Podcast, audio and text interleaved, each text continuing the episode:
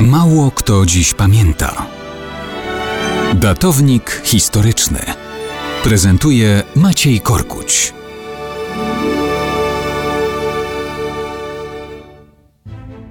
Mało kto dziś pamięta, że 21 maja 1102 roku północny wiatr dołączył do szczęśliwych darów losu, które uratowały skórę królowi Jerozolimy Baldwinowi I. Kilka dni temu opowiadaliśmy, jak Baldwin, goszczący u siebie szereg sławnych zachodnich rycerzy, został błędnie poinformowany, że pod Arramlą zjawił się drobny oddziałek Arabów. Postanowił go pokazowo rozbić na czele półtysięcznego oddziału i dopiero na miejscu okazało się, że ma przeciw sobie całą dwudziestotysięczną armię egipską. Ta zmasakrowała chrześcijańskich rycerzy, a Baldwin na czele garstki z nich przebił się do Ar-Ramli. To był naprawdę cud. Chroni się w jednej z wież obronnych. Przed atakiem osłania go noc, ale i tak większych szans nie ma.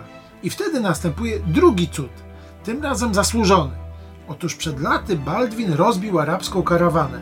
Wziął wielu ludzi do niewoli, a wśród nich żonę pewnego szejka. Na wieść, że ta jest w zaawansowanej ciąży, Baldwin jednak ją wypuścił wraz ze służącą i jeszcze dodatkowo zaopatrzył na drogę w wielbłądy i środki żywności. I teraz w Ramli ów wdzięczny szejk zjawia się w nocy spłacić dług wdzięczności wobec króla.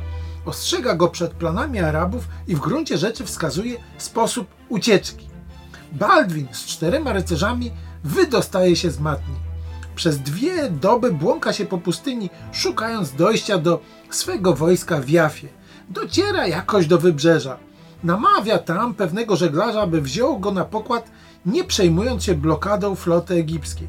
Arabowie, widząc na maście królewską flagę, robią wszystko, aby króla dostać w swoje ręce. I wtedy następuje kolejny dar losu. Zrywa się silny północny wiatr, który daje napęd żaglom statku Baldwina, a Egipcjanom uniemożliwia pościg. Baldwin szczęśliwie przybywa do Jafy i nie marnuje owych darów losu. Reorganizuje wojska, sprawnie umożliwia kontakt z nowymi siłami, zbiera je z okolicy, staje w gotowości do walki. Już 27 maja pod wpływem uderzeń ciężko zbrojnych rycerzy Arabowie w panice będą uciekać z pola bitwy, zostawiając w swych obozach bogate łupy.